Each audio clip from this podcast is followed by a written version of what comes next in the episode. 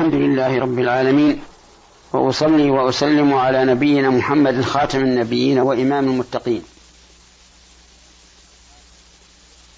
وعلى آله وأصحابه ومن تبعهم بإحسان إلى يوم الدين.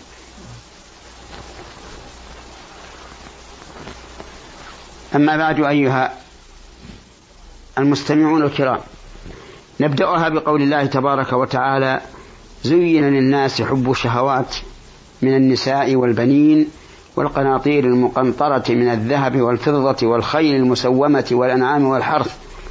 ذلك متاع الحياة الدنيا والله عنده حسن المآب. زين أي حسن للناس هذا هذا الشيء. والمزين هو الله عز وجل.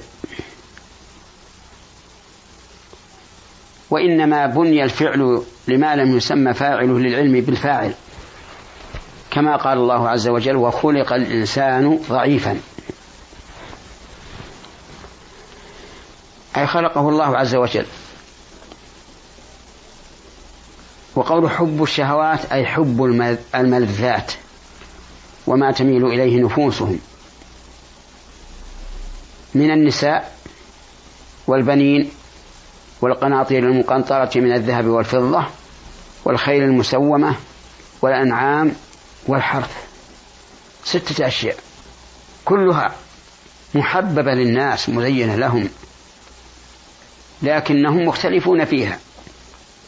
منهم من يغلب في حقه جانب النساء ومنهم من يغلب في حقه جانب الخيل وهكذا. وبدأ بالنساء. لأنهن أعظم فتنة وأضر وأخطر. قال النبي صلى الله عليه وعلى آله وسلم ما تركت بعدي فتنة أضر على الرجال من النساء. وصدق رسول الله صلى الله عليه وعلى آله وسلم. فإن فتنة النساء عظيمة.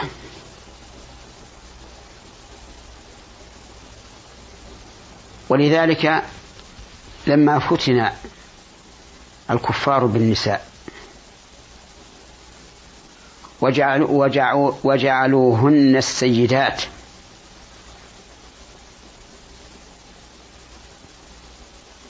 شاعت الفواحش فيهم والصحبة والصحبة غير البريئة وحصل الشر والفساد. والبنين وهم ذكور الذرية.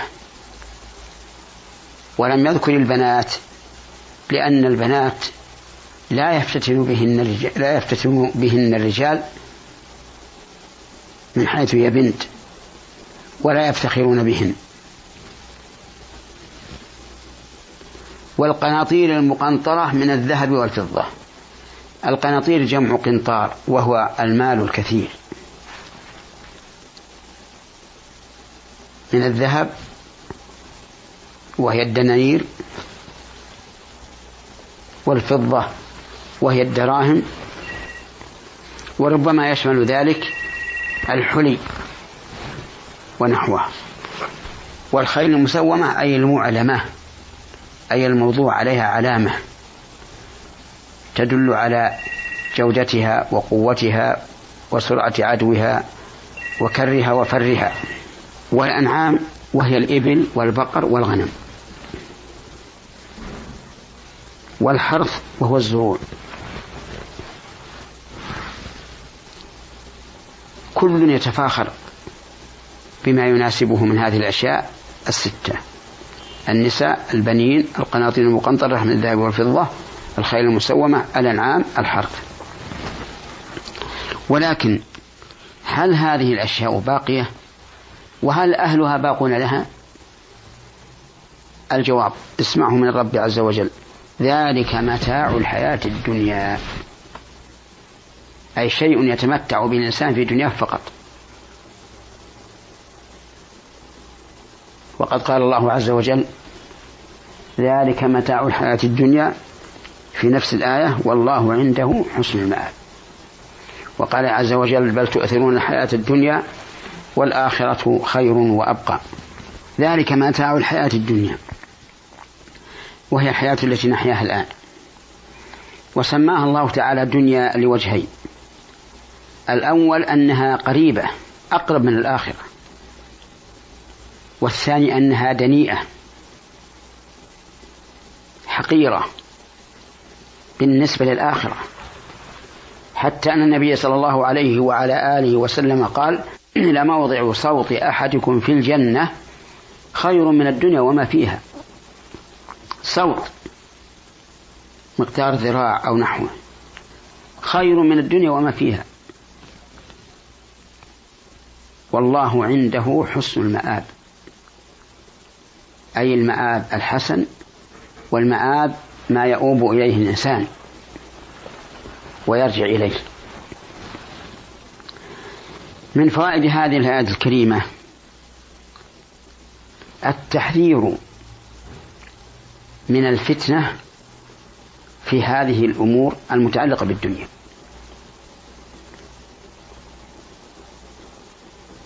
يؤخذ هذا من سياق الآية ومن فوائدها أن حب هذه الأشياء من طبيعة الإنسان.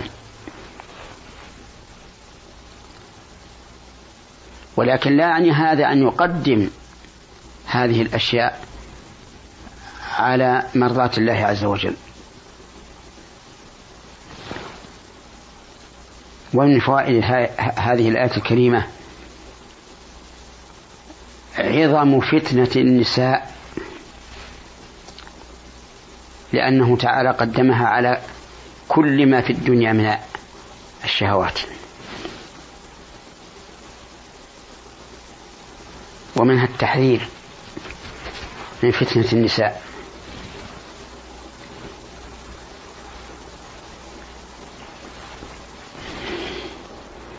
نسأل الله أن يعصمنا وإخواننا المسلمين منها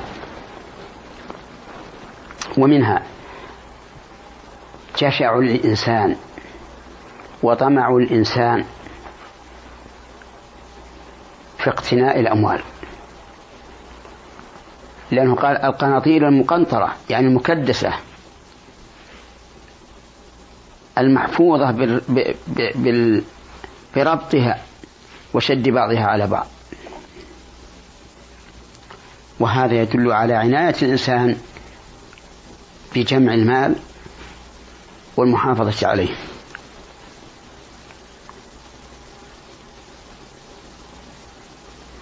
ومنها أن الذهب والفضة معدنان كريمان تتعلق بهما النفوس. ولذلك تجد تعلق النفوس بالذهب والفضة أقوى من تعلقها بغيرهما من المعادن ولو كان ذلك المعدن أغلى منهما. وهذا شيء مجبور عليه بنو آدم.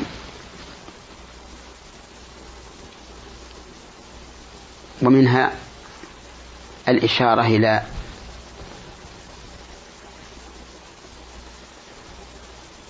الخيل والمفاخرة بها.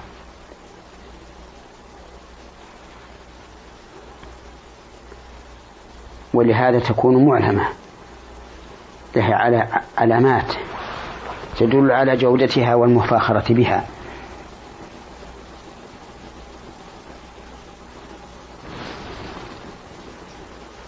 وكذلك يقال في الأنعام التي هي الإبل والبقر والغنم. ومنها الإشارة إلى أن الإنسان حارث وهو كذلك. الإنسان حارث عامل. كما قال النبي صلى الله عليه وعلى آله وسلم أحب الأسماء إلى الله عبد الله وعبد الرحمن وأصدقها حارث وهمام. ومن فوائد الآية الكريمة وأحكامها التزهيد في هذه الأمور. وأنها فانية زائلة لكن ما أحسن أن تكون وسيلة لمرضاة الله عز وجل. فالمرأة الصالحة عند الرجل الصالح مطلوبة والتزوج مأمور به إما وجوبا أو استحبابا. بالشروط المعروفة عند العلماء. وكذلك البنين. قد يكونون صالحين ينفعون والديهم في الحياة وبعد الممات. وكذلك الخيل. قد تكون مما يجاهد عليه في سبيل الله. وكذلك الإبل والبقر والغنم. قد تكون مما يتقرب إلى الله تعالى بذبحه كالهدايا والضحايا والعقائق. وكذلك الحرث إذا لم يصد عن ذكر الله وصار الإنسان يحرث ابتغاء فضل الله والاستغناء والاستغناء عن عباد الله فإنه محمود. ينتفع به حتى الطيور وحتى الزواحف من الظباء والأرانب وغيرها.